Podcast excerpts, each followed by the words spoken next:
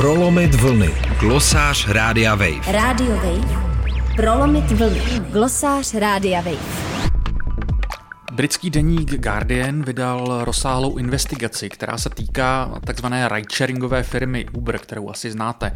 Série reportáží, kterou deník vydal skrze uniklé dokumenty z let 2013 až 2017, mapuje především to, jak tato služba nastoupila na celosvětový trh a zároveň dokumentuje tvrdé taktiky, ke kterým se firma uchylovala. Nicméně nejvýznamnější charakteristikou těchto takzvaných Uber Files je to, jak málo jsou zjištění v nich překvapivá. Čímž se nesnažím říct, že by to nějak ubíralo na významnosti zjištění deníku Guardian ve spolupráci s Mezinárodním konsorciem investigativních novinářů, které se na reportážích také podílelo. Uber Files upozorňují na silné vazby firmy na politiky z mnoha zemí, od současných prezidentů Spojených států a Francie, Joea Bidena a Emmanuela Macrona, až po odstupujícího britského premiéra Borise Johnsona. Jsou tu popsány snahy společnosti vyhnout se placení daní, také laxní přístup k bezpečí řidičů, ale i zákazníků, fungování v ilegalitě v některých zemích i pokusy zbavit se v těchto případech zodpovědnosti, například za pomocí nouzového mazání všech dat v momentě, kdy se o ně začaly zajímat úřady.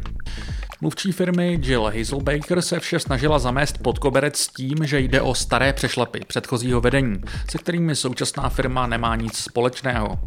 Tehdejší šéf Uberu a zároveň spoluzakladatel firmy Travis Kalanick zase skrze mluvčího popřel zapojení v jakékoliv potenciálně ilegální činnosti i přesto, že uniklé dokumenty ho jednoznačně implikují. Uber se navíc ve zmíněné půldekádě svými, eufemisticky řečeno, velmi ostrými lokty vůbec netajil. Bývalý lobista Uberu Mark McGann, který právě poskytl novinářům dokumenty, říká, že motto Uberu bylo v té době: je lepší žádat o odpuštění než o povolení. A to rozhodně není poprvé, co jste mohli v souvislosti s Uberem tuto frázi slyšet. Stejně tak blízké vazby na politiky byly dlouho zřejmé.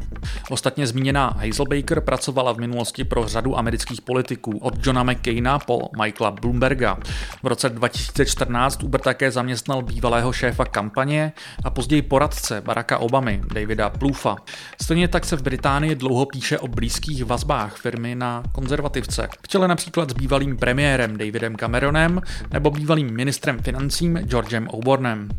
Za posledních 10 let se také na Uber několikrát provalilo, že se neštítí sledovat a vyhrožovat svým kritikům. V roce 2014 se jeden z vysoce postavených zaměstnanců firmy svěřil novináři Benu Smithovi z BuzzFeedu, že firma je ochotná utratit $1 milion za sledování a očernění novinářky Sari Lacy, šéfredaktorky sanfranciského webu Pando Daily. Ten patřil vůbec k prvním médiím, která varovala před nevybíravými metodami společnosti. V roce 2016 psal pro změnu technologický server The Verge o tom, jak si Uber najal firmu napojenou na CIA, aby vyhrabala špínu na jejich oponenty z řad odborových svazů. Snad budou mít Uber Files větší dopad na veřejné mínění ohledně vedení Uberu.